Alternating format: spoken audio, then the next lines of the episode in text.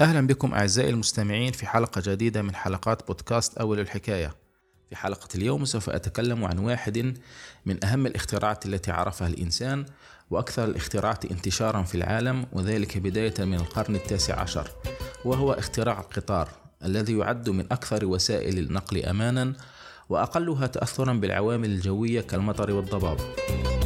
قبل اختراع القطار كانت وسيلة النقل الشائعة بداية من القرن الرابع عشر ميلادي هي العربات التي تجرها الخيول وكانت تستعمل لنقل الفحم والحجر والبضائع والأشخاص. لكن الحاجة لوسيلة نقل تمكن من قطع مسافات أطول في وقت أقصر دفعت الإنسان إلى البحث وتجربة حلول بديلة.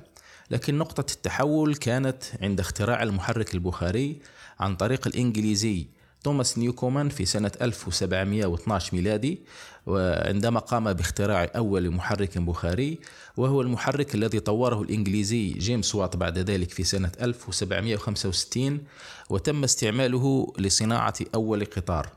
وحسب موسوعة بريطانيكا فإن الإنجليزي ريتشارد تريفيثيك كان أول أول من صنع قاطرة للسكك الحديدية وذلك عام 1803 وفي يوم 21 فيفري فبراير 1804 ميلادي جرب ريتشارد تريفيثيك آه، هذه القاطرة آه، وقام بنقل حمولة وزنها 10 أطنان من الحديد وعربات آه، وعربات يعني في مجموعها تنقل 70 رجلا على مسافة 16 كيلومتر بسرعة 4 كيلومتر في الساعة.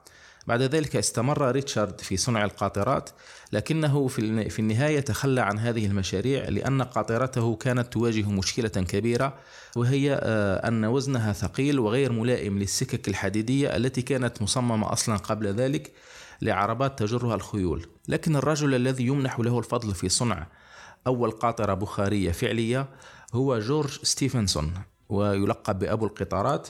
وقام في سنة 1814 بصنع قاطرة كانت تسمى بلوتشر. بلوتشر نسبة إلى جنرال من بروسيا يسمى بلوتشر. هذه القاطرة قامت بسحب ثمان عربات تحمل حمولة إجمالية وزنها 30 طن من الفحم وتسير بسرعة 6 كيلومتر في الساعة. وفي عام 1821 آه، سمع جورج ستيفنسون عن مشروع آه، بناء خط سكة حديد يستخدم آه، الخيول لجر العربات وذلك من مدينة ستوكتون إلى مدينة دارلينغتون لتسهيل نقل الفحم من أحد المناجم الكبيرة هناك. لذلك عرض مشروعه على المسؤولين وتم تكليفه ببناء قاطرة بخارية لهذا الخط. وفي عام 1823 أسس جورج وابنه روبر أول مصنع لصنع القاطرات بمدينة نيوكاسل وشهد يوم 27 سبتمبر 1825 أول قطار ركاب عام وذلك انطلق من مدينة دارلينغتون إلى ستوكتون. كان يجر 36 عربة بعضها مخصص للبضائع والبعض كان يحمل آه، مجموع 450 شخص وسار هذا القطار بسرعة 24 كم في الساعة. وبعد أن تحدثت عن القطار البخاري سأتحدث عن نوع آخر من القطارات وهو قطار الأنفاق أو ما يعرف اصطلاحا بالمترو. فكرة المترو كانت أساسا بتهدف إلى تخفيف الازدحام الذي تشهده المدن وتقليل التلوث. أول مترو شاهده العالم كان في لندن وذلك واقترحه تشارلز بيرسون وهو محامي مدينة لندن في سنة 1843 لكن الغريب أن المناقشات حول هذا المشروع استمرت عشر سنوات وبعد ذلك وافق البرلمان على بناء أول خط للسكة الحديدية تحت الأرض كان بطول 6.5 كيلومتر وتم افتتاح هذا الخط يوم 10 جانفي يناير 1863 وكان يستخدم كانت تستخدم فيه قاطرات بخارية. هذا الخط يعني لقي نجاحا كبيرا لدرجة أنه استعمله ما يقارب 9.5 مليون راكب في السنة الأولى من افتتاحه. لكن هذا الحل كان يواجه مشكلة كبيرة أخرى وهو الدخان المنبعث من القاطرات البخارية والذي كان يسبب آه، تلوثا كبيرا داخل الأنفاق. لذلك بدأ البحث عن حلول بديلة لهذه القاطرات إلى أن تم تشغيل أول خط سكة حديد كهربائي تحت الأرض في لندن وذلك في سنة 1890 ولكن قبل ذلك يعني وبالحديث عن القاطرات الكهربائية فإن أول نموذج لقاطرة كهربائية لم يكن في ذلك العام بل كان في عام 1837 وذلك بواسطة الكيميائي الإسكتلندي روبرت ديفيدسون. أما القاطرة الثانية العملية التي بها التي صنعها ديفيدسون فكانت تسمى بجالفاني وتم اختبارها على سكة حديد آه، بين مدينة آه، أدنبرا وغلاسكو في سبتمبر من عام 1841 لكن آه، المشكلة التي واجهها أيضا هذا النوع من القاطرات هو مصدر الذي تأخذ منه الطاقة. لأن أول قاطرة صنعها ديفيدسون كانت تأخذ الطاقة من بطارية داخلية وقوة أو محدودية قوة هذه البطارية أدت إلى إفشال المشروع. لكن الأبحاث بعد ذلك استمرت في هذا المجال لصنع قاطرات كهربائية آه، تفي بالغرض ويكون لديها مصدر طاقة يعني مستمر ودائم. إلى أن أنتج الألماني فيرنر فون سيمنز أول قطار ركاب كهربائي كان يتكون من قاطرة وثلاث عربات وتم تجريبه لأول مرة في عام 1879 في مدينة برلين وكانت سرعته القصوى آنذاك يعني حوالي 13 كيلومتر في الساعة. بعد ذلك تم تشغيل أول خط سكة حديد كهربائي تجاري على الشارع في مدينة ليتشرفيلد بألمانيا في عام 1881 بعد ذلك ظهر نوع آخر من القاطرات وهو قاطرة الديزل التي تعتمد على محركات الاحتراق الداخلي وبدأت في الظهور خاصة بعد أن حصل الدكتور رودولف ديزل على براءة اختراع لأول محرك من هذا النوع في عام 1898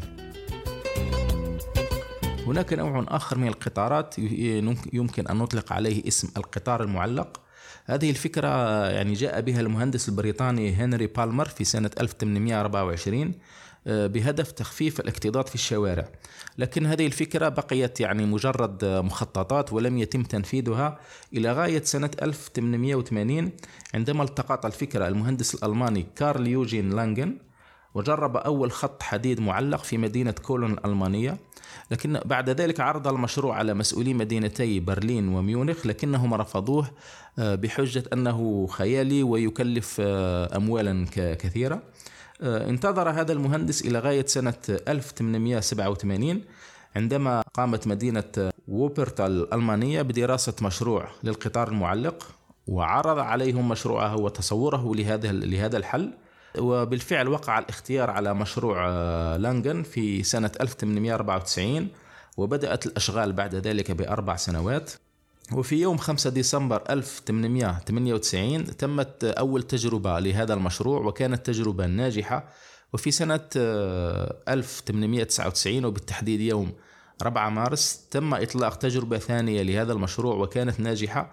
وبعد ذلك آه، تم تدشين قطار ووبورتال المعلق يوم 1 مارس 1901 آه، مع تطور الأبحاث وزيادة حاجة الإنسان إلى هذه وسيلة النقل هذه آه، ظهر القطار عالي السرعة.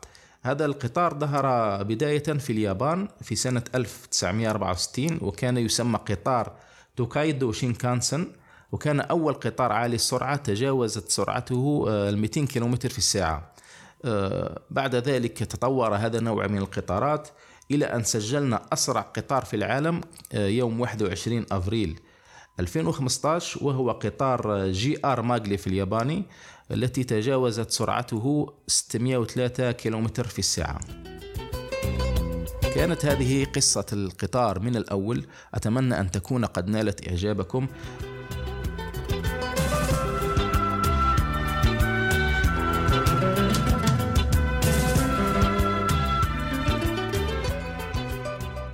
إذا أعجبتكم الحلقة فعلا يمكنكم مشاركتها مع من تحبون ويمكنكم متابعة كل حلقاتنا على عنوان how it all began podcast.com ونشير إلى أن هذه الحلقات تأتيكم دائما برعاية استوديو تي أستودعكم الله ونلتقي في حلقة جديدة إن شاء الله.